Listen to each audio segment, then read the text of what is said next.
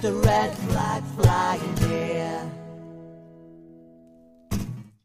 And welcome, people, to Political Unmuted. Um, first things first, Paul, which number is this? I've, I've been um, out of it. What number are we?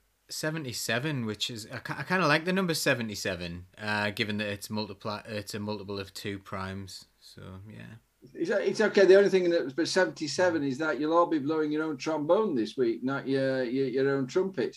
Uh, so that that's the only thing I can think about. That it's just great to see you, everybody. Um, and sort of, uh, I know that there'll be lots of people joining us on podcast, and, and all those people who are joining us live. I've got Tim and uh, Mia and Neil, Chris Hood. It's so good to see you. Um, I, welcome to Political Unmuted. Uh, thank you um, to the team for giving me time to be um, off um, and time to grieve. Um, um, but I'm back, and mainly because the people who stood in for me were just too damn good.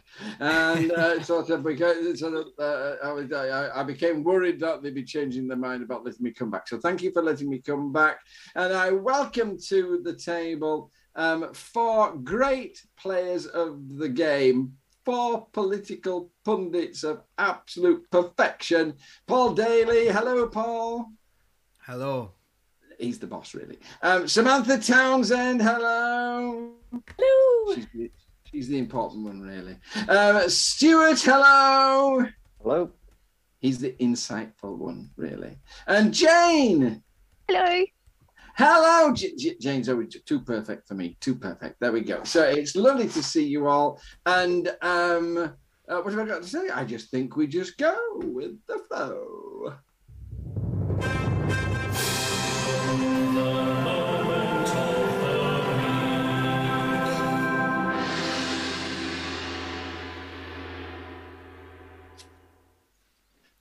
Before I start that moment of the week, I forgot the important thing. Laura's not feeling well to, uh, to, tonight. It, it's, it's this is a huge blow, uh, and sort of so give her all our love, Paul, Paul, and uh, just tell her uh, that we we miss her terribly as well.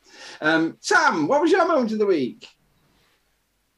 I uh, listened in to a Westminster Hall. This is my exciting life. I listened in to a Westminster Hall debate on school buildings today, um, which was actually harrowing. The the MP for York spoke about a school um, in her constituency where children were actually playing in the sports hall and their feet went through the floor. The the school building is so poor.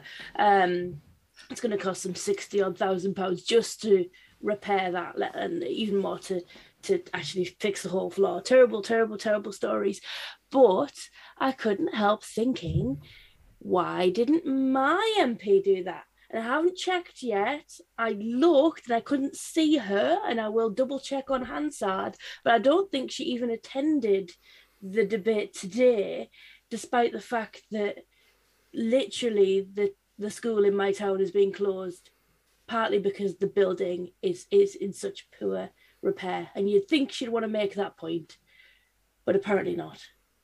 I mean, I was listening to that, Sam, and the lady on the uh, the minister or the person they send, who's the, the sort of junior minister, sort of was saying that um, there's um, lots and lots of schools in need, and and she told Mary Foy that your you'll be pleased to know your your uh, school is in the mix. Quote: No promises, just in the mix, which means it's Mm. going to go somewhere else.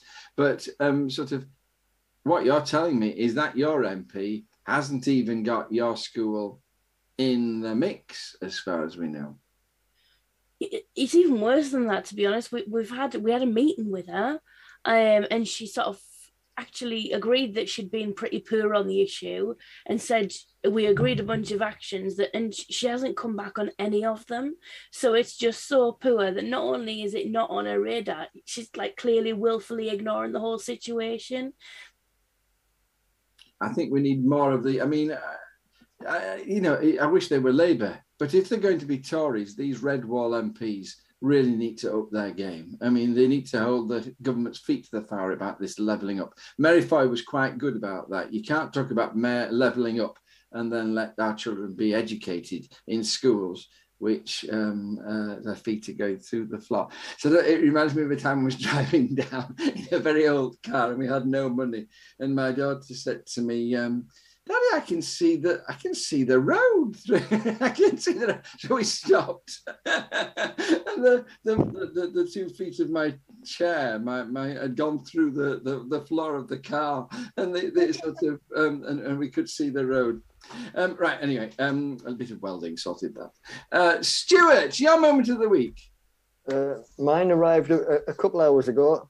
I've received a parking fine uh, because I, I attended a Labour Party event and I've got a parking ticket from the Labour Party's car park uh, up in Newcastle. So my moment of the week is I'm going to contact the regional organiser and seeing if this can go away. And I, I, know that Keir Starmer's getting fairly desperate for um, for money. Did you see that thing on Skwawkbox where he's um, sacked a whole load, he's sacked 90 members of staff and he's asking uh, Labour members to do the, the work voluntarily. We're going to talk about the P&O, whether they're employing cheap labour, but the Labour the Labour Party wants to employ zero pay to people to do those jobs. Um, but um, uh, charging you, uh, uh, fining you for parking in the car park to attend one of their meetings, it's going too fast, Stuart. Put your foot down but not in a York school. Um, uh, Jane, what's your moment of the week? Now, I don't understand what you were talking about. When you told me about it, I just didn't understand a word of what you were saying. So can you translate while you're going along, please? So it's um it's GOSH or the Great Ormond Street Hospital the cleaners there, they've been campaigning to go on to full NHS contracts because they're outsourced, so they weren't getting paid on sociable hours, they weren't getting paid overtime, and they've just won their campaign um, represented by the UVW union. And so uh, that made me really cheerful because you don't get a lot of good news nowadays. No. That's wonderful. What does UVW stand for? Oh, see, I should have written that down, and I haven't. So, yeah, but I don't worry. Tim Dredge will tell us. Tim, can you, can you see? He's, he's, he's on the on the chat. Uh, UVW Union. They're obviously very good. Wonderful to hear, and and and how wonderful to have some good news for, for a change, an awful week. And Paul, what's your moment of the week?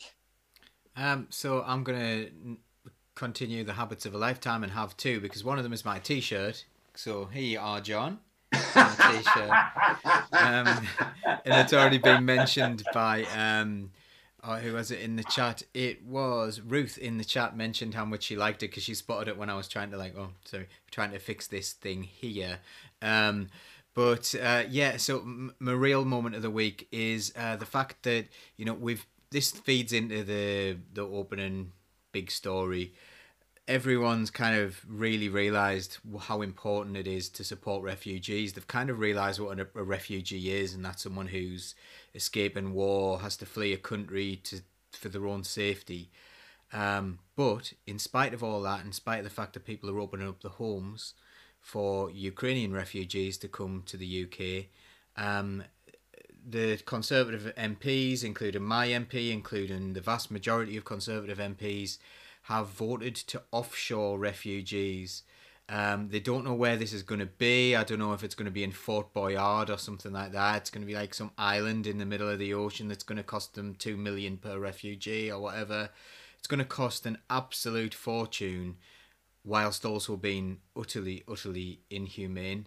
Um, and they voted that through in the current context, and I think that really just goes to show what kind of people they are and what kind of like you know brass knackers basically you know they don't care it was like um I'll mention it later on about Natalie Elphicke turning up to that protest and things like that. You know, I'm sure someone else will mention that as well. But they've just got brass knackers, haven't they? So uh, they'll they'll say anything, they'll do anything, but they're absolutely horrible. So uh, yeah, there you go. Um, Laura's put in the t-shirt link in the in the chat there if anyone wants to go and buy a John D. Clare t-shirt um, yeah, it's all other there, other so. t-shirts are available. I understand mm, as we've well. Got a lovely and, Palestine one and LGBT, and uh, we've got a United Ireland one as well. So for St Patrick's Day, which was the other day. So yeah, all sorts going on. I think the, the John D. Clare one might be useful on uh, sort of um, uh, uh, Halloween. You can frighten the, the children who come to the door with it. Um, the um, just uh, UVW. Um, thank you for everybody who's been commenting. United Voices of the World, Jane. Uh, you learn such things on this show. I've never heard of them before. And Mark Lungley, I think we, ha- we ought to ask members of the audience to share their moments of the week. Mark Lungley writes, I've been approved for an insulin pump. This has been 13 years of asking. Congratulations, Mark. That's absolutely super. Um, uh, the, the, other thing you might say, if you're a diabetic, um, you can get Freestyle Libre on the um, NHS as well. Um, if it's approved by your hospital. So go for it. Freestyle Libre changes your life um, if you're a diabetic. And, and good news to, to you, Mark. Absolutely fantastic news. Uh, and I hope that significantly improves the, the, the, the, quality of your life. Fabulous moments of the week, people. Thank you so much. Um, uh, but uh, we have a very busy uh, timetable this week. So I'm going to move on, I think, yes, to. Now it's time for the big story. It is, it's time for the big story, and we've got not one big story, but two big stories. Where else could you find two big stories for the price of one? And we got it today. And the first one is um, the, the, story that really um, uh, everybody has to address first. The, the, the and, and the, the I'm getting all excited and silly, and, and, and, and really, I'm just introducing one of the tragedy the, uh, of, of, of the century, never mind the decade. It's just awful what's happening. Um, I asked the team um, not to revisit old ground, but sort of as you go through, I'm finding my perspective um, is changing. I'm, I'm learning new things about the war. I'm getting new ideas about what's going on. Um, I'm changing my views all the time on what I feel about it. And so I asked the, the team that they, they might give us an update, not on particularly the facts about the war, though they're welcome to, to talk about those if, if, if that's relevant, but more about how their opinion of the war is changing, how the perspective is changing. Uh, Jane, let's start with you. Um, I mean, uh, is your perspective on the the war changing as time goes on, and and and and uh, what is your developing perspective on that issue? Think I d- I don't know. I think it's it's not changing very much, but I think I've learned a lot that I didn't know before about the history and the background. So, um, so Novara Media, I thought has been really good on their reporting with this, and they've had you know a lot of done a lot of research and represented a lot of background information and and interviewed people with different perspectives. Um, and I'm quite shocked at what I already knew, but the just the murkiness of the international leadership of the world and the way they're you know the actions of one country of one superpower 20 30 years down the line just have these horrendous results in other countries. And it's frustrating because when you listen to it you think well i kind of could have seen that that wasn't going to go well. Um, it's just it's really frustrating. And then when you look back and things i'd forgotten you know how um, to the extent to which you know blair and um, our own government you know was quite friendly with Putin at one stage. And I mean, I was aware of the human rights abuses going on in Russia in that time. And I'm thinking, why weren't we calling them out? Why weren't we being consistent? It's never okay to oppress people. It's never okay to, to, you know, have have such a situation where people are afraid to speak in their own country, afraid to voice their political views. And it's just, it just really does feel like there's a lot of moral outrage at the moment, and I think the moral outrage coming from the general public is very general. But I just get this feeling that the moral outrage coming from the this ruling elite, as I'm seeing them at the moment, because I'm so angry with them, is quite manufactured and not really a about what's right and wrong, but what suits their purposes at any one time and what suits their political, or even when you look at people like our current prime minister, their personal career aims, the extent to which you know they're they're prepared to take money from people connected, you know, to Putin. I don't know, let them flood London and raise house prices whilst people in this country are starving on the streets, and they know where that money's come from so I think what's going on in Ukraine is terrible, and that perspective hasn't changed. But my kind of knowledge and understanding and feelings about the whole, you know, the world's leadership and the role that everyone's played in this situation over the decades has developed.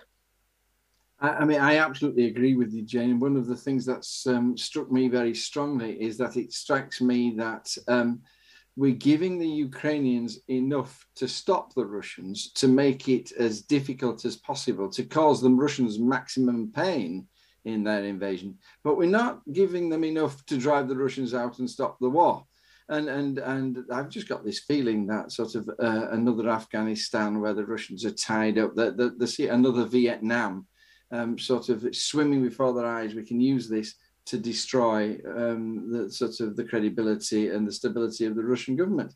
And, and at the end of that sort of process, the poor Ukrainian people are absolutely, well, I mean, Ukraine's just been literally flattened, isn't it? It's it's just awful. I feel like these people have just become pawns in some big international power chess game over the decades. It's, it's a very cynical view, but it's how I feel at the moment. Yeah, I agree. Yes, absolutely agree with you. Thank you very much for your perspective. Sam, what sort of, I mean, uh, are there any developments that have caught your eye particularly? Uh, well, there was there was a big thing, wasn't it, where Boris Johnson mentioned in the uh, Conservative conference that the Ukrainian people were fighting for freedom, just like the UK people did with Brexit which is a disgusting and crass and horrendous thing to say. And um, there's and it's not even that that I want to focus on. It's the the video afterwards of um, I, I forgot his name, sorry, but one of the actual Ukrainian people on the ground. I think he's a he's a mayor of a town saying, you know, how many cities have been leveled to the ground because of Brexit, how many children have been killed because of Brexit. Don't make that comparison. And it was a disgusting comparison to make. Um, and I really hope that it's done him the the well deserved damage that absolutely I mean somebody wrote that. He didn't write that. Somebody wrote that and and other people looked at it and thought it was a good idea for the prime minister of the country to say absolutely disgusting. Um, I, I uh, agree sort of um, the people who voted for Brexit oh you had to give up half an hour to go down to the local polling stations and put a cross on a piece of paper. And, and when you compare that to what some of these um, Ukrainian um, youngsters are doing, 16 and 17, and um, uh, it's uh, horrific what is going on out there, and uh, it was a crass comparison. Um, the um, uh, uh, Stuart, most significant development in in the war this week? How it's going? A significant development. Certainly, I think from the perspective of Britain and British people is perhaps realizing how important that entire region is uh, globally. Uh, there's a you know 12% of all the calories exported globally come from uh, Russia and the Ukraine combined. Uh, half of the ingredients for fertilizer come from Belarus and Russia globally. Uh, there's there's going to be significant pressures going forward. And I think that's starting to, to hit home now. We were already in a very rough place with a, a cost of living crisis. People uh, are understanding that, you know, this isn't a world away, you know, and, and refugees uh, arrive in Britain, uh, serious consequences for, for this taking place. I mean, there's there's clearly going to be pain for the British people about that, but we'll come on to that later because uh, um, sort of I think we would be wrong just to blame the war for, for the pain. But you're absolutely right. The significance of of, of, of Eastern Europe, um, the breadbasket of Europe, it, it's horrific, and not just for the people of Britain as well. I was reading that um, places like Indonesia um, depend on um, Ukrainian wheat mm. to live.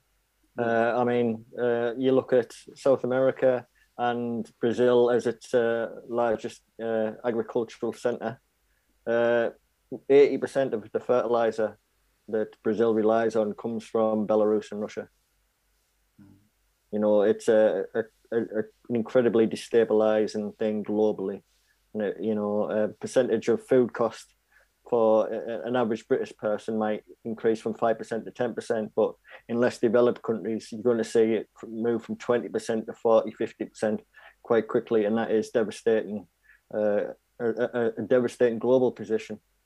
And that's, of course, is because it's uh, these are the basics of life that everybody has to have. Uh, they're not luxuries. Um, the um, uh,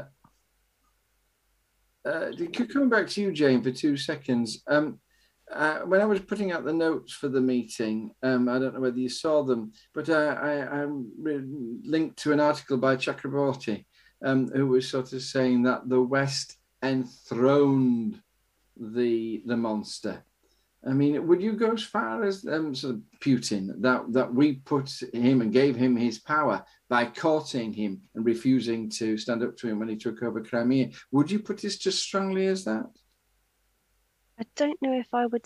I don't know if I'd necessarily say that about Crimea, but looking back at the history of it, um, things I've read recently do suggest, you know, that there was support for Putin um, when he first came into, you know, into power um, from America, from I think from Bill Clinton, and like I say, you know, people like Tony Blair, um, you know, being friendly with Putin when these bad things were happening in Russia. There were bad things happening in Russia at that time that should have been called out, and um, and we didn't. And of course, that empowers someone to think they can do whatever they like.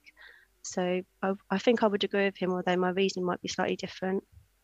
I mean, one of the things I've been thinking is, is that our our thinking about foreign policies politics is is foreign foreign international relations is very much Brexity in as much as we divide countries up into good countries and bad countries, and and one of the things is we've got ourselves into a fix, haven't we? Because we've we've decided that so many countries with oil and gas are bad countries. Um, Iran and Libya and Venezuela, ooh, they're naughty countries. And so we're not going to have anything. Saudi Arabia, uh, sort of, oh, oh, we, oh, we, oh, we need them now. And and sort of, um, do you think that there's? You talked about the moral aspect of it, but do you think that how big a role for moral issues do you think that there is? In international relations when you're talking about what Stuart was talking about, whether we eat or not, whether we have energy or not, whether we have power or not?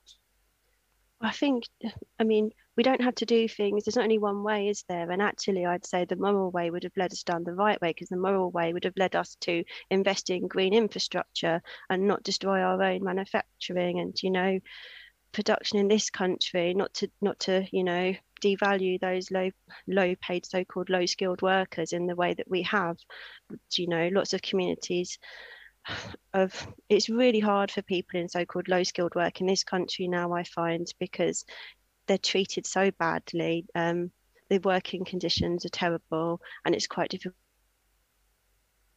oh.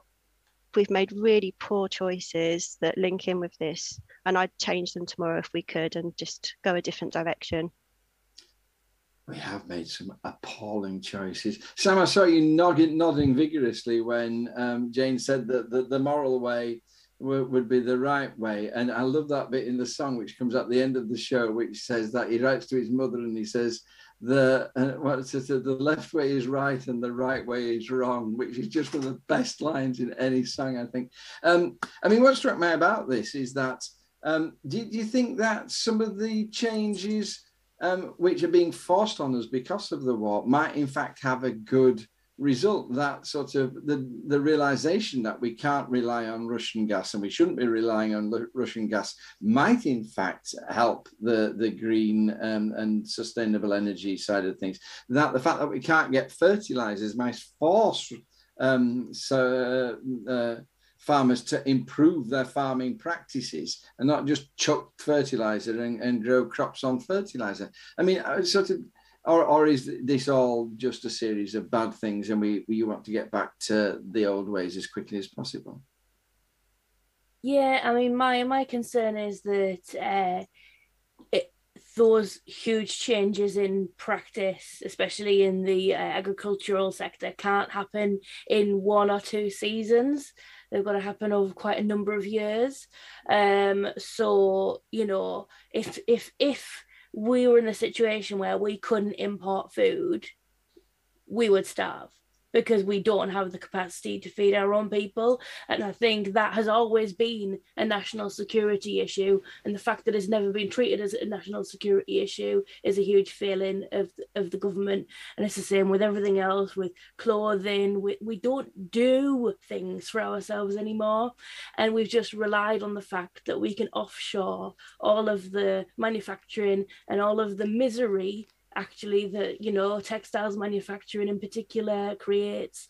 Um, so we don't have to worry about it. It happens somewhere else. It happens in china happens in bangladesh and we can just go to primark and be happy shoppers and buy a new pair of leggings every three weeks right? So um, i think that um, it will be very painful to do it this way if we are forced at a screeching halt to reduce our consumption. But we've talked about it before on the show is the fact you just cannot keep expanding and keep consuming forever. There's a point where you run out of stuff to consume. There's a point where people don't have en- enough hours in the day to work longer to create more GDP. And if that's how you are measuring your success as a society, it can't go on forever. So it would be, uh, it's a huge worry. It's, you know, there is not a utopia this way um but you know maybe it is the way that our government learned some really harsh lessons Um, spot on, Sam, and an awful lot of support for what all of you have been saying in in, in the comments too. Um, uh, and of course, this was all Thatcher. She said that we don't need to make our own goods. We don't need to have our own energy. We can sell the city of London to the rest of the world, and then we'll make the money to buy those cheap things from other people. Um, and uh, somebody said exported misery. Tim Dredge, spot on as always. Exported misery. Um, thank you, Paul. Um, I've, I've, um, I've got a couple of difficult questions for you before I ask you the main question. One of the things that's been coming out of the war, and Mark Lungley put his uh, finger on it, is that in fact the Ukraine has had a problem for some significant period of time with neo Nazis and with Nazism. Um, there's um, been attacks on um, uh, the, the Roma community. Um, what's coming out now by various Russophile um, uh, sort of uh, people on social media um, uh, is uh, that um, they've armed all these uh, neo Nazi groups now, and they are um, capturing Russian soldiers, allegedly um, torturing them, branding them, and doing worse things to them. And there's, sort of the Ukraine is not a, a, a universally nice and wonderful country. Um, I mean, what's your reaction. What, uh, when you see stories like that i mean do one you may choose not to believe them because but sort of how do you how are you reacting to these stories that have started to come out showing the dark side of the the ukraine? Um, as someone who's been interested in um, these things for a very long time and interested, it came as no surprise to me that um, I already I already knew that there was a, a neo-Nazi uh, faction of the army that were absorbed into the Ukrainian army. That's a very old news story. That's very well documented. Um, if people are paying attention, and, and I was paying attention then, so this is not this is not a new thing. I think the problem for me is is um, we have such a childish approach to the news and such a childish approach to um, uh, to you know conflict in this country like like it's goodies and baddies it, it's so bizarre that you wouldn't believe it if it was a film plot if it was a film plot you'd say actually those those bad russian guys you know there's no motive for them to do this so i'm actually going to stop watching this film because it's really really silly because they're just the baddies and we're just the goodies and it doesn't make any sense now, there is a mix of all sorts of different uh, reasons for people to do things. And I think what Russia has done is utterly disgusting. Going to war, utterly disgusting. So nothing's changed there. But that does not mean that the West's policies have been perfect. Far from it. In fact, you know, we need to totally change our approach to any sort of conflict. Things are going badly, badly wrong. And if you think about, like, you know, can you really criticize Russia, uh, Russia for doing what they've done in the Ukraine in, in Ukraine when the West have done what they've done in um, in Syria and in Libya. And you know and all these other um, all these other countries where they shouldn't have been. And this is NATO as well. And you look at all the countries that NATO have invaded over the years it's huge. NATO have bases on the outskirts of Russia. Do Russia have out bases on the outskirts of NATO? You know like they there are there are decisions that have led us to this position so yes people in Ukraine have like sorry the, the leadership in Ukraine have got some really dubious things. I thought the way um, black refugees were treated in Ukraine is quite scary, but sadly not surprising. So the world isn't split up into magical good guys and magical bad guys. You know, that is not the way the world works. We need to be sensible and we need to be mature about this and think, you know, we've got racists in this country, a lot of them, and we've got racist uh, racist government policies in this country. Like Chantelle Lunt, who presented the show a few weeks ago, um, she's been in huge problem, had huge issues with the police this week, which we'll maybe talk about in the after show. But like you know, she's she's facing racism. And you've got um a child, so is a child Q, and so on. And We've got all these like big problems with racism in this country. So why wouldn't Ukraine have big racism problems?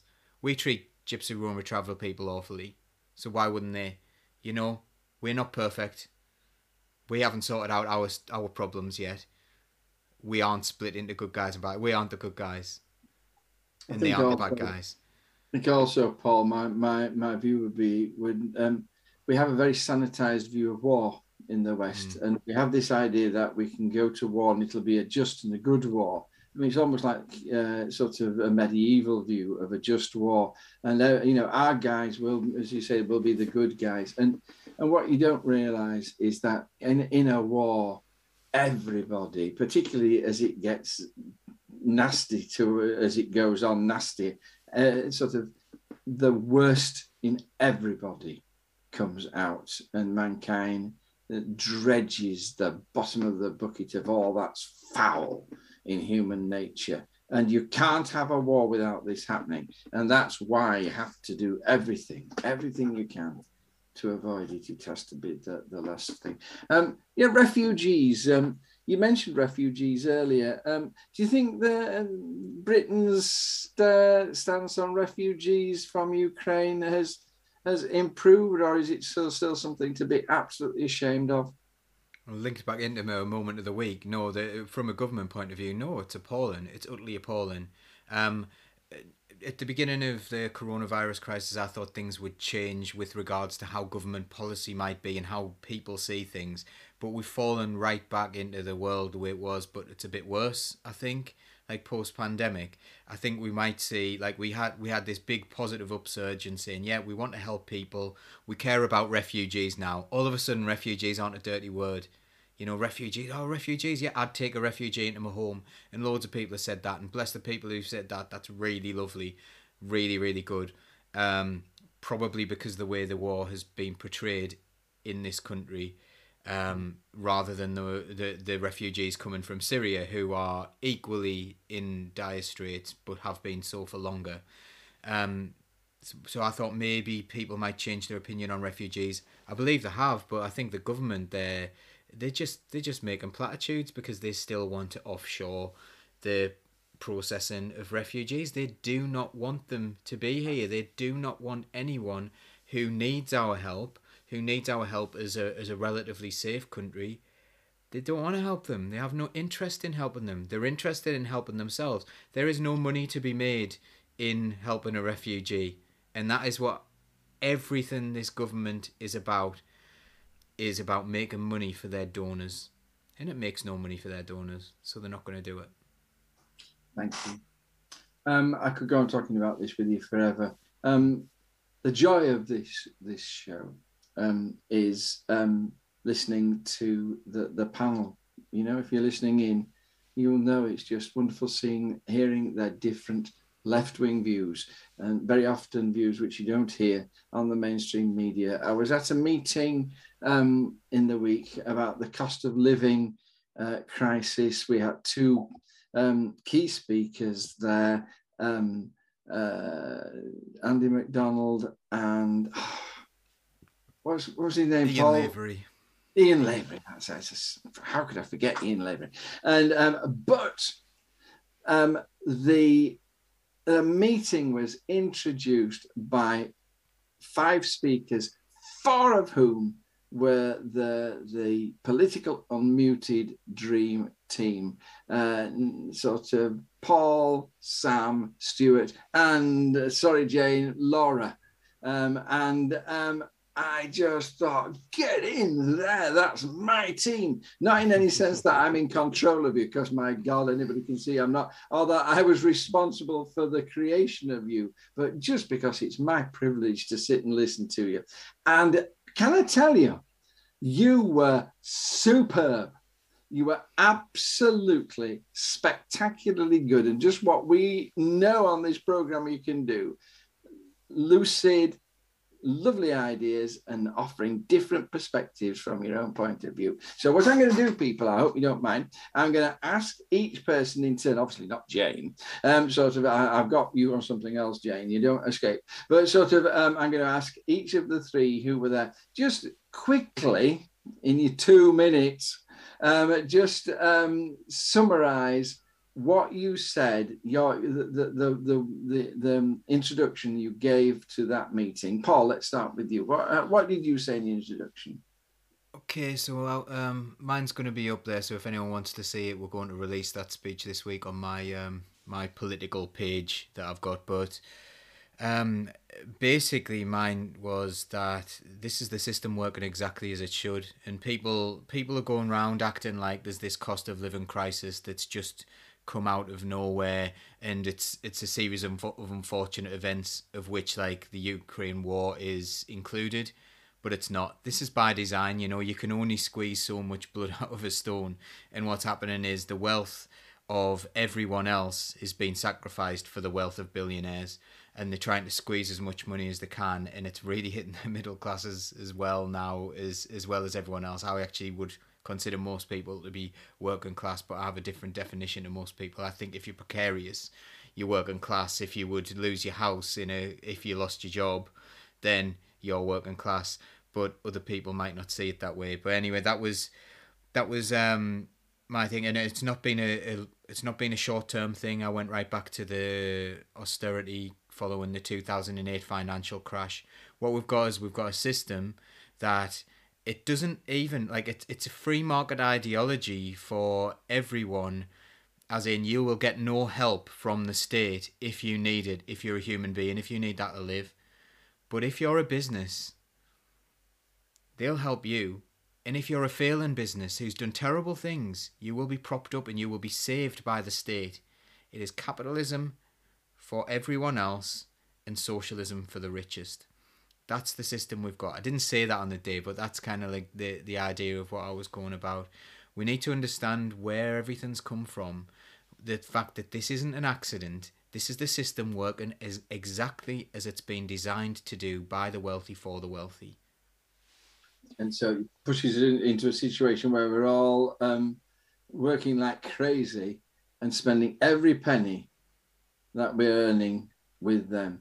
Um, that, that, that was fantastic, Paul, and you were great on the day. Uh, Stuart, um, sort of, you were fabulous as well, and I think you came before Sam in the pecking in, in the speaking order.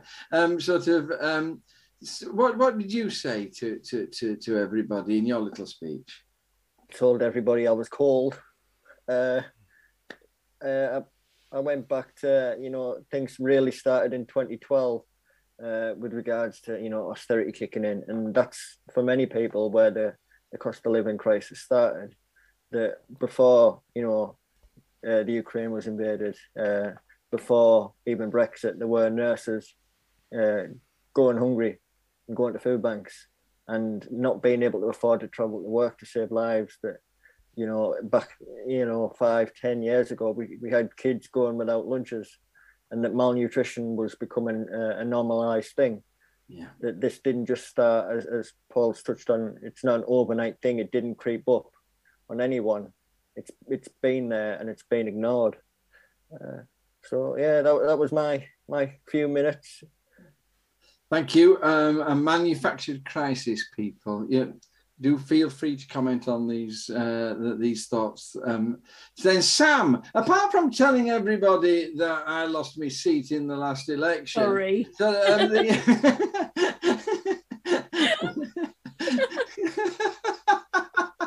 one of those things you just came out and I'm just I like, know, I know, I know, I know. this is very It- was just so lovely the way it happened, and he was so lovely to me. And and and, and so, oh, John, you're there. That's lovely. It's had to be on that counsellor, of course. And the um the sort of it's just just so wonderful. God bless you. But um, sort of the points you made were absolutely smashing and and and really important. I thought, and, and one word which I hope will come out really rocked home to me. Uh, Sam, what did you say to everybody? Yeah, I mean, I, I chose to uh, base my speech around hope for our future um, and a little bit of optimism and the way that I see things. Obviously, we're in a dark, dark place. We're in a darker place than we've been before. And every year so far, we've thought it can't get much worse than this, and it has. And we've now got you know the situation where people you know, we already had people who couldn't decide couldn't uh, decide whether they were going to heat their home or, or feed themselves. And now we're going to have people on full time like well paid jobs who are going to have to make that decision for themselves right? It's going to be really serious when this bites. And and we haven't it's already hard and it hasn't even hit yet um and that including the national insurance rises. Um so I, I just I just said, you know, the people out there in our communities who are fighting this on the ground, the people who are working in the food banks or, or even just giving people a little bit of advice um, where they can and, and helping out their neighbours, they share our values. And we need to make sure that we are among those people, we are doing what we can on the ground, but also being really clear when people come to us in desperation and they say i've just had to help this family you know feed themselves. Why are things like this? We need to be there to remind themselves that this is not a natural situation. This is a result of 12 years of political decisions by those who are in power in this country and it doesn't have to be this way. Um and of course i i did hit I intended to finish my speech with a very passionate um, call to arms, I guess, um, for our County Durham constituencies to really think um, about who they select as their new MP. But my ex MP was sat at the back of the room. yeah. And, uh, you know, I mean, I, she might be watching. I'm sorry. I don't want her to be my MP again, but I, I like the woman. I, I don't want to upset. You know, th- those things aren't mutually uh, exclusive. So, uh, yeah, I, I think it is really important in County Durham. We've got County Durham and Darlington. There's, there's four potential winnable um, Labour seats, and if we get good people in those jobs, that could that could really turn the tide. I think. Yes, I think, Sam, that basically um, Helen Goodman, like myself, need to realise that our generation has now had it. And um, sort of it's time that we supported a new generation coming forward and taking on the fight. You can't go on forever. And I think it was proved that the old guard, that the public wanted rid of the old guard. And, and and so it's time for uh, uh, new people to come up and take those and, and shake that tree. Um, so, to, um, just based on what you're saying, Alnwick, uh, we're watching the television tonight, Alnwick, one in five, you think of Alnwick as being a very middle class leafy area, one in five of the population are using food banks, one in five in Alnwick. And um, sort of Lizzie Fletcher really comment, uh, good comment um, in reply to, um, uh, I've lost you, Lizzie. Um, uh, Neil Terry, the Tories, still repeat that line that work is the best way out of poverty. And Lizzie Fletcher comes in and says, Yes, work will set you free. Now, where have we heard that before? And, and it's all about the, the enslavement um, sort of uh, uh, of the working class. Um, Jane, you weren't at the meeting. You must be feeling terribly um, sort of nose put out of joint. I just apologise. But what would you have said about the cost of living crisis if you'd been at that meeting? Would have said that I'm sick of the failed economics of this government and how it so obviously fails time and time again, how it's tanked our economy for is it 11, 12 years now. And it's so clear to see how how privatizing all of our state-run services has just ended up in a total disaster with utilities that people can't afford and raw sewage dumped in the waterways and people getting huge dividends and saying they can't afford to put any of that money back into our infrastructure, the most rubbish trains, most expensive trains in the whole of Europe, whilst other stump state run train companies other countries have such a much nicer more reliable cheaper service than us. There's just there's nothing to show that these awful economic policies work but there have been various reports that show that they're literally killing people. And yet we still as a society seem to be taking in this establishment media narrative that this works and though and you know and that the sensible socialist fully costed policies in the labour manifestos in 2017 and 2019 were nonsense i just can't understand how we're through the looking glass on this and how we're taking this nonsense in as a society I, I agree. The, the, the, the, number of me, Corbyn was right. Corbyn was. Absolutely, bless him. Um, I'm going to go around you very quickly. Tomorrow, the Chancellor's giving his statement. I just want one thing that if that man gave a damn about the people of the United King uh, of England, let's say, um, he would introduce, he would bring in in his statement. You've got one thing, Paul, one, one thing.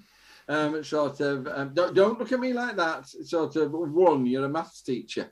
Um, sort of, um, the one thing that you think they would want him to do, and then we'll have a look and see how many he manages. Um, Stuart, what would be the one thing for you? Fifteen pound an hour. Living wage. Sam.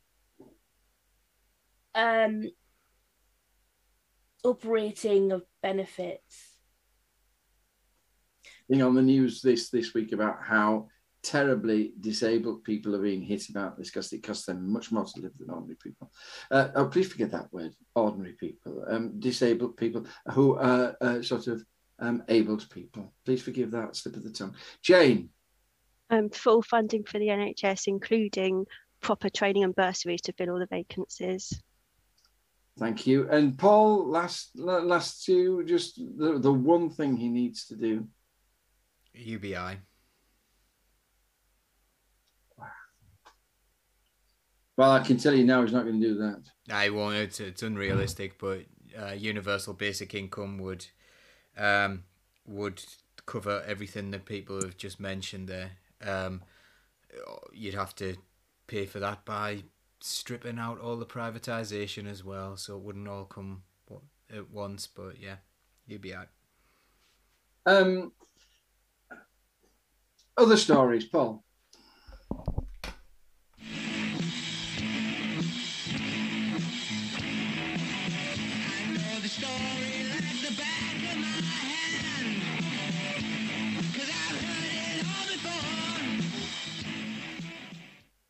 You can tell I'm new. I'm, I'm, new back. I've completely messed up the timing. We've just got time for one more question, and then I'm going to ask Samantha to talk briefly. Uh, Stuart, talk to us about the P and O crisis, which was the next thing people wanted to talk about. Uh, a little background is that roughly a week ago, uh, P&O uh, got roughly 800 members of staff uh, into a Zoom meeting and told them that they had been made redundant. Then, when uh, staff didn't take that too well, they went on board ships and were removing them in handcuffs. Uh, there's uh, been some uh, incredible backlash, and I know that certainly things have escalated quite quickly because I've just checked up on the updates and P&O are making 36.5 million quid available uh, as severance packages uh, after the fact. Um, how is that legal, Stuart? Uh, my understanding that it's legal only in the, the mechanisms used with where the, the company is set up and where it operates from and which laws and which countries' laws it likes to, to use and use beneficially to itself. Hor- Horrific. Uh, Jane, um, sort of, um, what are your thoughts about this? So um, apparently, this is going to save the company nine million pounds by paying poverty wages to these um, workers with insecure work contracts, um, and they're paying out 140 million pounds for golf sponsorship, and they've also just um, entered into a racing sponsorship. So they could have just reduced the golf sponsorship to 131 million and not done this to the workers, but they've decided on their priorities. Yeah. I mean, that's the, the that's the double standards, isn't it? Oh, we're going bankrupt. We need to employ cheap foreign labour at two pound thirty an hour. Uh, oh, we're going to go bankrupt. Oh, by the way, all these other things, dividends and the, and, and the hypocrisy. Somebody mentioned hypocrisy on the the, um, the comment stream earlier. It's just uh, full of hypocrisy. Sam, um, what about the government's reaction? Are you satisfied with the government's reaction? They've been actually quite outspoken in their opposition to what's got what's happened. Well, I mean, that's the great thing about them being the government, isn't it? Because if they really cared, they could change the law or they could withdraw P&O's licenses to, to operate in our waters or they, they could make their own ferry company. You know, there's an awful lot of things that the government could do. Words are not enough. Words aren't, good enough. And again, it goes back to this thing, right? If we don't have people in this country who can operate boats, that's a national security issue, right? We we we can't just outsource everything just because it's cheaper, and that's where the government should step in because we need people who can ride boats, seafarers. We need people who can uh, pilot planes, drive all of the you know these skill. We can't keep offshoring all of our skilled work right? What's one of the things that the all employers are telling us right now? They can't employ people who are leaving school. They've got no skills. We, we can't. This is like. Uh, again, it's just a it's a huge national issue that the government should get a hold of fire and rehire, Sam. I mean, basically, the um, there's all hell on going on social media because the Labour Party brought forward on the back of the P&O thing something that would actually um, uh, make fire and rehire uh, illegal, and none of the Tories turned up. They didn't even turn up for the debate. I mean. Mm-hmm. Uh, sort of um, people are saying that this basically sums up the government's there for the bosses, the Tories are for the bosses, not for the workers. What's your comment on that? Yeah. Um, Boris Johnson made it very clear early on in his leadership that anybody who disagreed with his leadership was going to get sacked, right? And, he obliterated all opposition to him. And that's not how our democracy is supposed to work. Our democracy is supposed to you know, yes, you're going to have political, you're going to have political whips, you're going to have political influence, but ultimately, every MP, it's their name next to their vote, and they should be voting for what's in their constituents' best interests. And Tories that have done that in the past have been sacked. Um, so we've got this situation, especially our MPs who came in in 2019. They see Boris as the reason why they've got a job. They are hugely loyal, and they're definitely more loyal to him than they are to us. Yeah, thank you, uh, Paul. There's people in the on the stream mentioning uh, Elphicke, um, sort of, and you mentioned it before the um, uh, before the, the the show started. Do you want to talk about that for a while? Yeah, it has the what what uh, Natalie Elphicke did. The I think she's the MP for Dover or something. She turned up and um and and turned up with a protest against these sackings, but like everyone started shouting "shame on you" and she joined in. She's like "shame on you" and like no, we're talking about you. Shame on you because she um she and her government have just uh, empowered companies to do this. Like workers in Britain have had their like unions have had their powers cut for years. Um, I've seen a decline in in union power in uh, in my time in in work, and you know unions have, have become a dirty word. They get attacked by the press all the time, but they are workers' last line of defense and first line of defense and only line of defense. Um, and workers have um, believed the Sun and uh, and the Telegraph and given up on that line of defence. It's Yeah, it's yeah, and and that's been absolutely and it's been a ploy.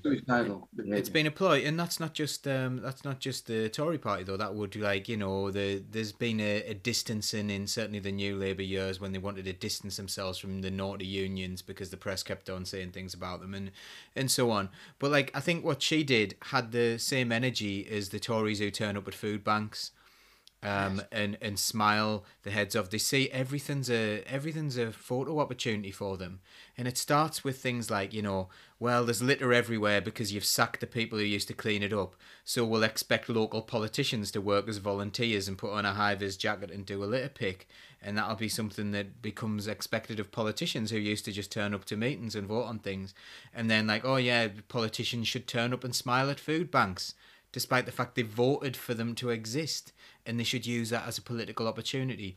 And again, she's thought, I'm going to seize this political opportunity and I'm going to turn up at this protest and this is going to make me popular and I'm absolutely great and look at this.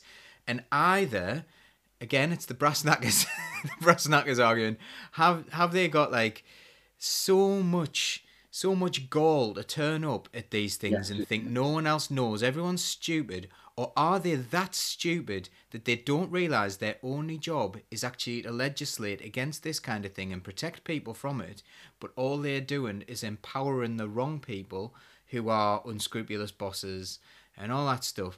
Do they really not know what they're doing? Like i can't i sometimes can't work it out whether they're just grossly incompetent and have no clue or they have the like the complete goal to turn up and laugh at people basically that's what they're doing if Thank that's if they understand Just just very briefly, once Samantha, have you seen Mark Lumley's comment there? 2022 needs to be the summer of the union and the strike. If there, there's maybe a comment you might want to bring up um, uh, for the second half, Paul, what can we do, we as individuals, about the P and O situation? That's a very interesting thing to say. So we as individuals, no, we are not individuals. Our power is in collectivism. We mustn't think of ourselves as individuals. We are many, they are few. So these people who want to do things, they can only do things by our consent. They can only treat people like crap by our consent. And look at some of those workers that went on there, that were marched on there to do that. Some of those people who went on there to take those people in handcuffs refused to do it. Didn't realise what was going on, the security staff. They refused. And, you know, some of the agency workers are now like probably, you know, absolutely poor as anything, really, really struggling. They say, no, we're not going to replace people's good jobs by doing this. But we need to be collectivized. We, as a group of people in this country, need to come together and tell people, no, this isn't going to happen. That's what we need to do. Thank you, Paul. I'm so sorry to be abrupt with you at the end. We've just got time, Samantha. You've got 60 seconds uh, without repetition, um, uh, uh, pausing, or whatever the other one is, is to talk about uh, the Nazanin situation, just to get people's uh, intellectual juices going. Absolutely. So, for those of you who may not know the whole story, Nazanin Zaghari Ratcliffe has been in an Iranian prison for six years. She has a seven year old daughter. She's never going to get those years back. There's nothing that they can do to to to give that back to her. Um, not only was she effectively abandoned by the UK government, while also offering platitudes to make it seem that they were trying to get her out. Um, several years ago, a plucky young Home Secretary by the name of Foreign Secretary by the name of Boris Johnson um, gave a statement saying that she was out there teaching people journalism. She was on a family holiday. She was not teaching people journalism. That kept her in an Iranian prison. That was read out in court against her. He is personally responsible for making her situation worse. And now the government are trying to uh, claim some glory for bringing her home when one of the reasons she was there was that we owed the Iranian government 400 million pounds in an unpaid debt. Going back to the 70s right? Now i'm not saying you should lock people up if they owe you money right? I'm not saying that's right. Goes back what paul was saying before. Good guys bad guys you can't think of the world in that way. But basically she's finally out probably because we need oil from from Iran, so we need to rebuild that relationship. Um, and she had a, a press a press statement on TV where she said, "I shouldn't have been in prison for six years. They could have done more. I don't trust. I'm not going to thank the foreign secretary. I've seen four or five foreign secretaries in my time, and the internet exploded in hatred for her." Um, reminder a woman who has a seven year old daughter who was in prison for six years of her life um, isn't allowed to say what she thinks about that experience? I think not.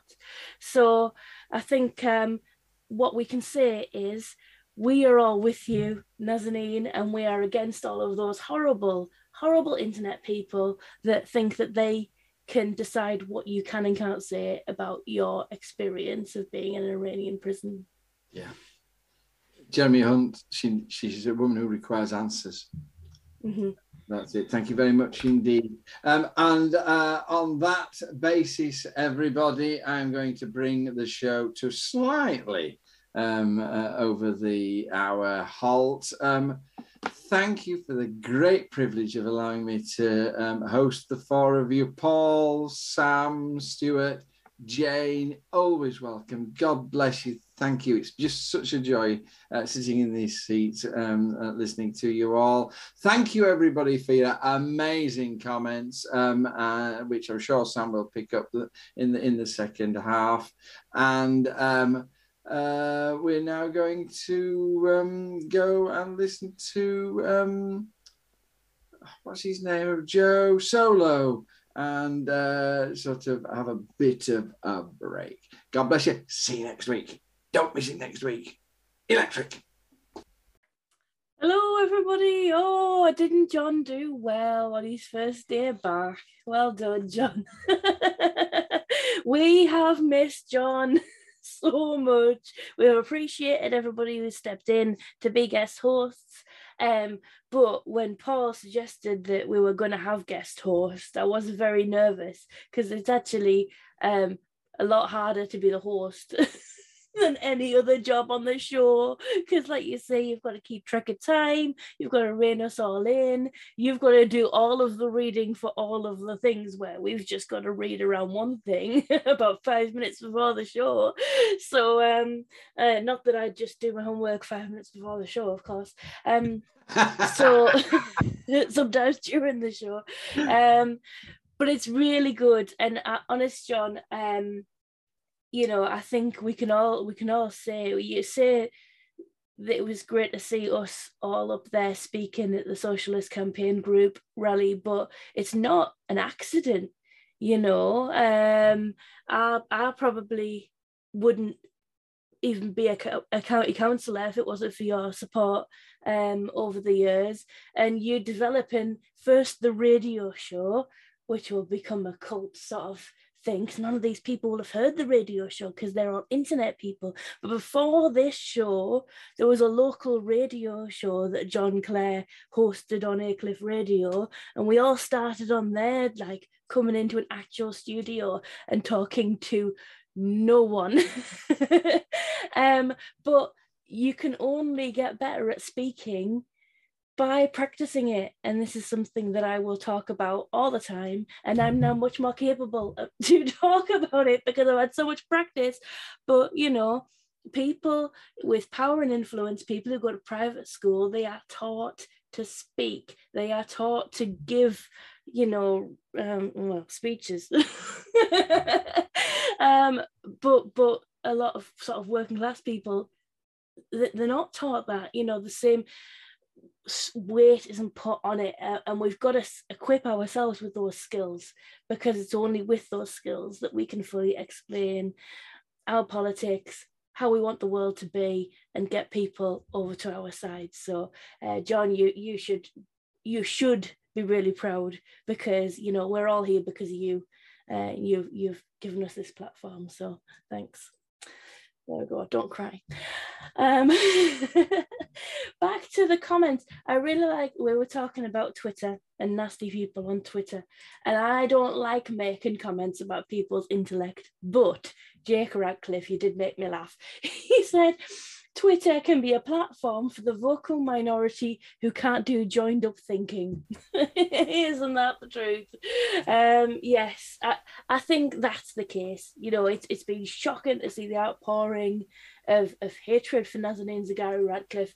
But I think if you talk to people, if you went down to the pub and talked to people in the pub, they would say, What a poor woman. She's been locked up for six years. How terrible um, and and that's what we should be um, focusing on because that's real, that's real life people, Can I, can I just interrupt you there, Sam, and say that um, I agree with Jake that one of the reasons, one of the ways I'm dealing with trolls at the moment is uh, they come on and they say, "What do you think about this? What do you think about this? What do you think about this?" You're scared to debate, and at that point, I say, "No, I'm not scared to debate at all." Write 200 words of joined up thinking about this topic, and then I'll enter into a debate.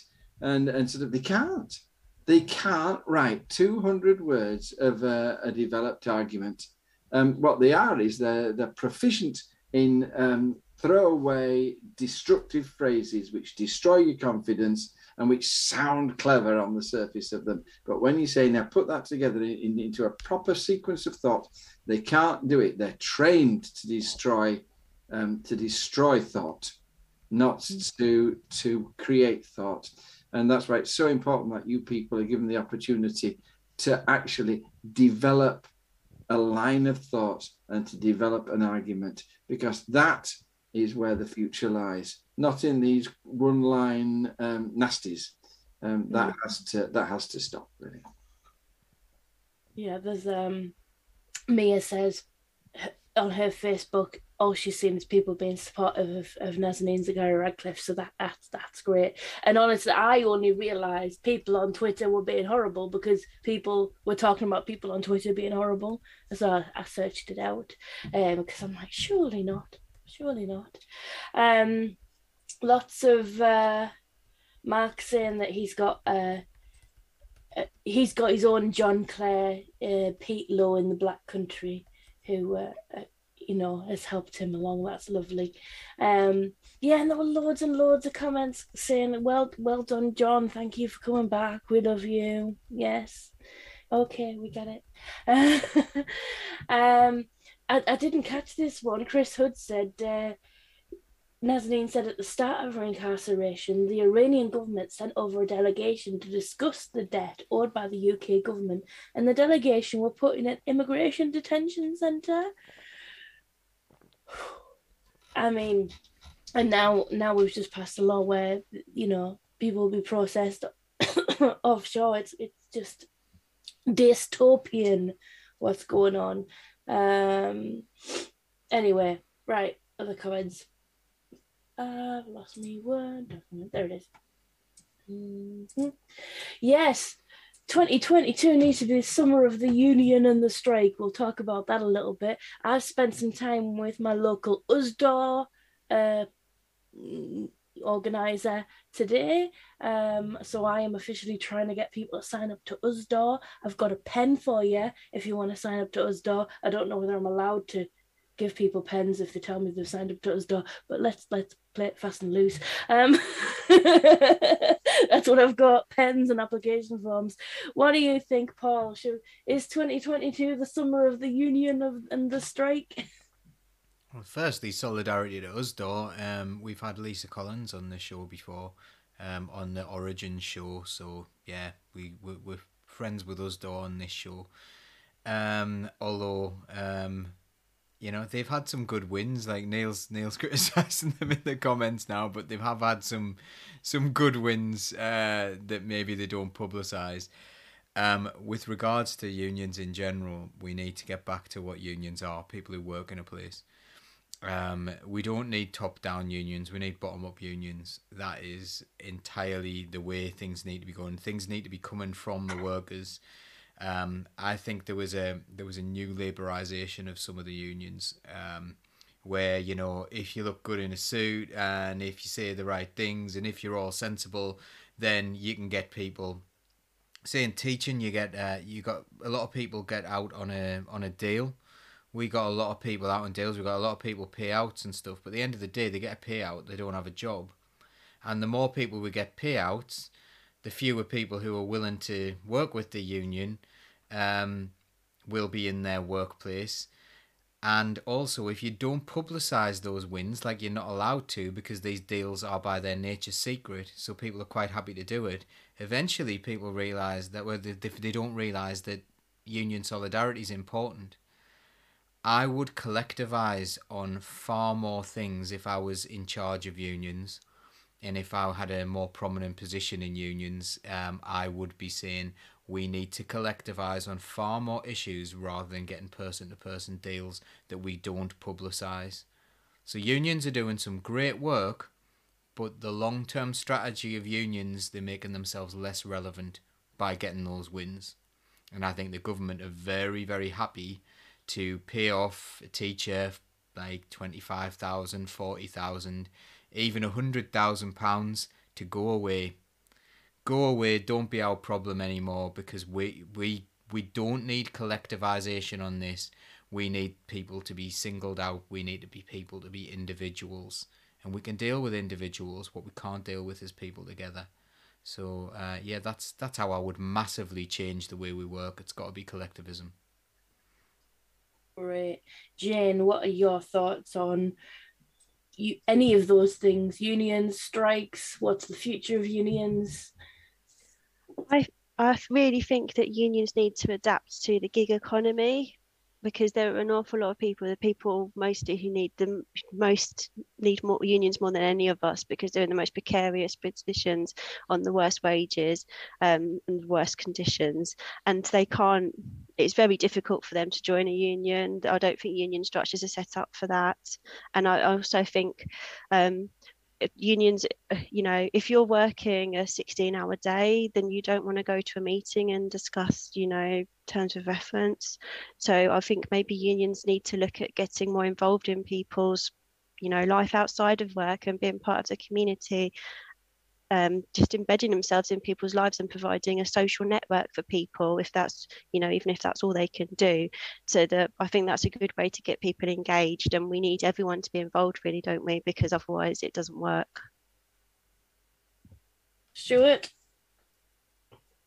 Bang on yeah you know like paul's touched on and, and jane it, it's got to be more than the workplace. It's you know, about building a, a coalition of support around uh, a, a, winnable, you know, agenda. And certainly, you, you look at things like GMB going into Amazon. You also want to be going to the, the neighbouring uh, locations and say, look, there, there's there's drivers that aren't allowed to use the toilet. There's a reason there's bags of crap on your doorstep. Bring them into the fight. We need uh, you know look at this as a, a much broader issue than you know workplace by workplace, industry by industry. And you know, there's ways to do that. Certainly, Unite, do it with Unite Community. It would be great to see other initiatives like that uh, across unions, and and perhaps kind of fallout areas, catchment areas. So when people are uh, they, they they do lose their employment, that they don't fall out of the union system, that there's somewhere for them to go and be active and stay strong and be supported, whether they return to work uh, in that industry or a different industry. You know, that, that energy and experience, uh, it isn't wasted, it doesn't disappear. And, uh, it, you know, it, it builds our coalition. Great. John, what do you think? I've got a question for Stuart. I mean, one of the things I found so exciting recently in unions is the idea of unite community. That really struck me as being uh, quite a radical development in the unions. Do you think there's a role going back to what Jane was saying about the gig economy, do you think there's perhaps a role for a, a place for a unite gig Hmm. union? Absolutely. Uh, You know, certainly work, as we know, it has changed uh, considerably over the last decade and a half. Uh, and we need to adapt cu- quite quickly to catch up with it to support those workers. But we need, we also need the, to recognise that you know workers aren't just people with jobs to get a wage. There's workers who are stay-at-home carers. You know, there's there's workers who are volunteers in community centres. They're still working. They're recognised as workers for the most part by the government, and you know their industrial sector is society.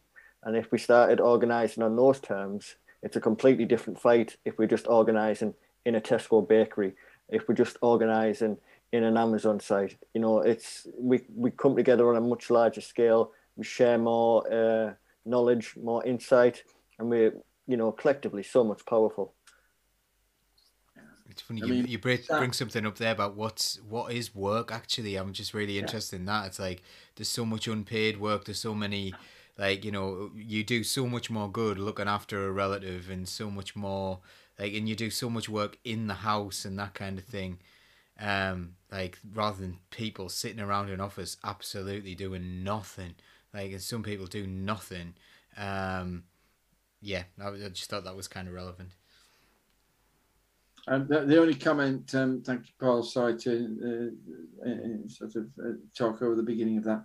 The um, Sam, I think that my only comment would be is is that you do have to understand um, that when you go on strike, nobody wins, Mm. and very often the strikers lose massively.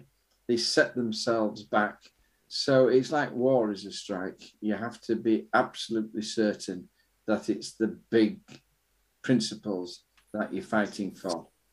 Um, But the truth of the matter is, is that sometimes you just got to stand up and fight. Sometimes it's sort of unseemly and um, and uh, problematical as it is and damaging as it is. You've just got to stand up and fight your corner. And one of the things that's happening is is that we've let the government get away with this line, which says um, the Bank of England says, yes, um, prices are going to go up through the roof, but don't ask for a bigger wage. It, it, how do people live? Mm. And, and, and somebody in, in a position of authority has to realize at some point that people have got to be able to have enough to actually put a roof over their head and clothes on the back and food and get to work. Yeah. Well, it's not Um, even how capitalism's supposed to work.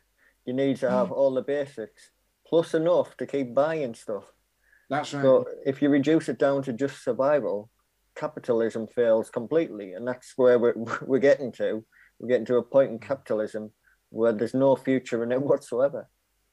Um, it- absolutely spot on. The the, the uh, so um, and the the government and the firms have got to be brought to their senses.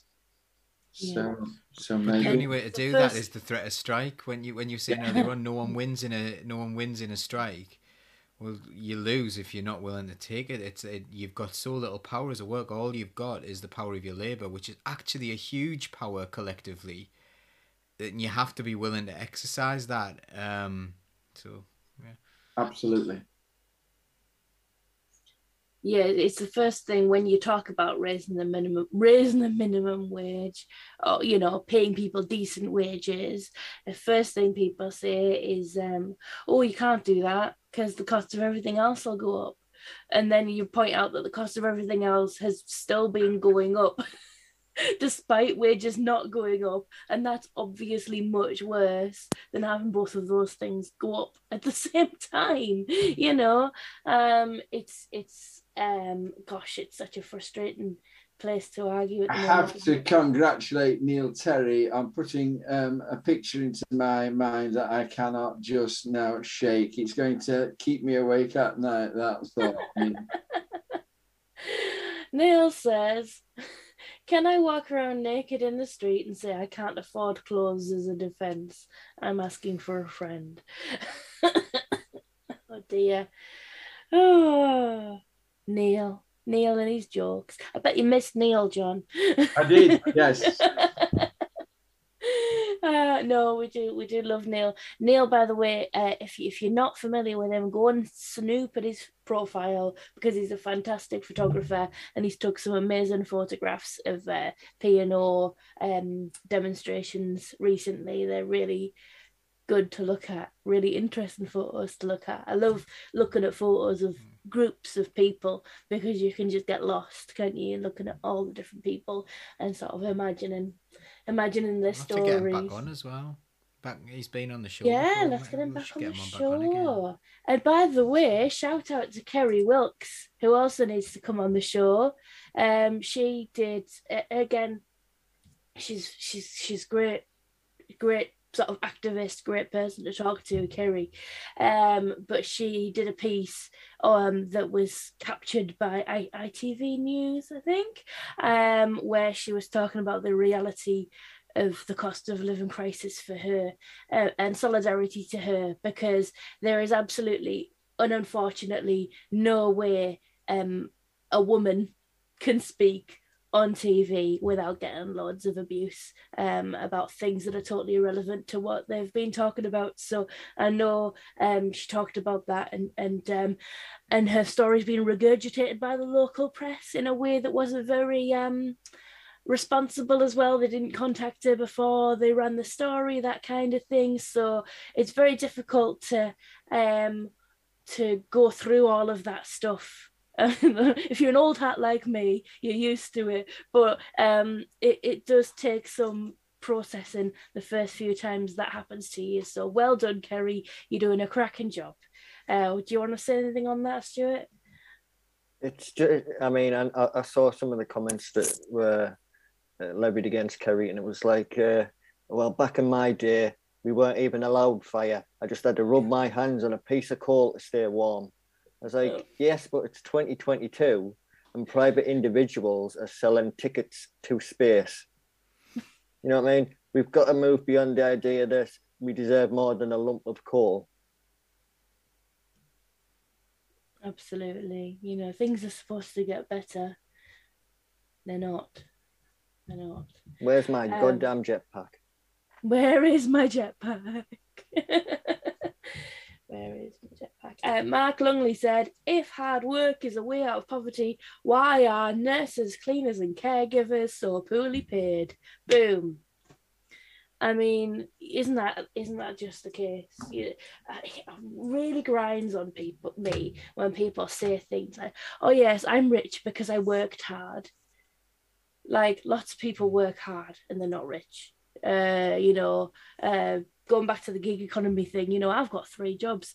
I'm in three unions because I'm passionate about that. But most people aren't that passionate that they're going to join three unions to try and keep themselves covered in all three of the jobs, you know? Um, Now, Samantha, I do resent that. Now, um, I, I, I got where I am today with yes, a lot of hard work, a lot of hard work, and yes, a small hundred million inheritance from my father. yes. But he worked hard. Have you tried picking different parents? yeah. Just tried not being poor. Yeah. I had a guy I once tried tell- inheriting. I had a guy once tell me you could live off the land for free. I was like, how? He, he told me this story, and he's like, well, you can just live off. You plant and you grow X, Y, Z. And then the bottom of it, he goes, you only need 50 grand or so to buy a parcel of land. Okay. Right. Living off the land for free then. 50 grand. 50 grand, 50 grand down payment. Right, I'm going to rattle off some of the moments of the week. We did get some good moments of the week at the top of the show, um, planted in the comments section. Thank you. Uh, Unity News said their story of the week was uh, a young man on Universal Credit got a self employed job 40 miles away from his home, and Universal Credit said he had to leave the job to attend a meeting at a job centre so that they could approve the job. Uh, uh similar similar story my uh years ago now somebody in my family um got themselves on an accountancy course. And were told by universal credit they weren't allowed to go on the accountancy course because they had to come to the universal credit appointment it's just so so uh gosh uh, mind blowing uh neil terry yeah Heartless is the word. heartless that's a more descriptive word than the one that was rattling around my head. Uh, Neil said his moment of the week was getting a pub- public order warning from a sergeant in Hull when he pointed out that he couldn't issue it and explained the law to him. Uh, he um, he he left him alone. Great, that's nice. Explain the law to police officers if you can. You're doing a public service. Uh, Ruth said uh, her moment of the week is that she had a class of year three school kids in the library and they all get to pick a book. And two of them came and asked for help finding a book about refugees so they could understand better uh, what others are going through. And isn't that just that is our hope for the future, isn't it? The young people are watching uh, and they will form their their decisions about the world based on what they see in front of them. Um, and they are listening. Um, so we've got to make sure we uh, speak appropriately especially in front of my six-year-old who hears everything and repeats everything. In fact stuart she told my mom that my boyfriend came to pick me up and took me away for the weekend which was a surprise to both my mom and my husband uh, and the, and Stuart was that boyfriend. Oh, lovely. That, that's Right. that's going to cause no bother whatsoever, is it? I know it's hilarious. So thankfully, uh, it was uh, easily explained. Right, we are going to wind up. Thank you very much for joining us. Thank you for all of your wonderful comments and your insight. Uh, thank you, everybody on the panel, for uh, being lovely and thoughtful and having all, done all of the research and knowing all of the things. Um, we are, of course, on YouTube and Facebook and Twitch, and also on whatever podcast platform you happen to have on your phone. You can join Socialist Think Tank for free, and you can even buy yourself a John D. Clare t shirt from the shop if you feel so inclined. Is there anything particular you want to shout out about, Paul? Um, Neil Terry's just said um, we're going to have a so are we going to have a socialist think tank meetup with with banners held high in Durham Miners Gala? Yeah, Yes. let's do that. That's a good idea, but like, you know, yeah, you don't need to ask us. Just do it. Just have a socialist think tank meetup, gather, and uh, yeah, Yeah. um, yeah, and and um, and it's been nice as well. I've Angel of Death CT eighty seven. I'm gonna have a nice conversation about Spanish politics in the on, on Twitch tonight, so that was good. So hello, good to see you. Good to chat. Nice to have people from. Uh, um, I don't know if you're from Spain, from Spain at the moment or in Spain at the moment, but you're a Spanish person who's uh, commenting on uh, the state of Spanish politics, which is uh, very Global. interesting. Yeah, we do we do this all the time. So yeah, good. Brilliant. Uh, yeah, if you join Socialist Think Tank, we'll drop you in the Discord. Um, and if we are at any events, that's where we will organise where we where we meet. So uh, please do join that and catch up with us wherever we may be. Ooh. right then, we're gonna say goodbye, everybody. Goodbye. Take care, everyone. See you soon. Bye.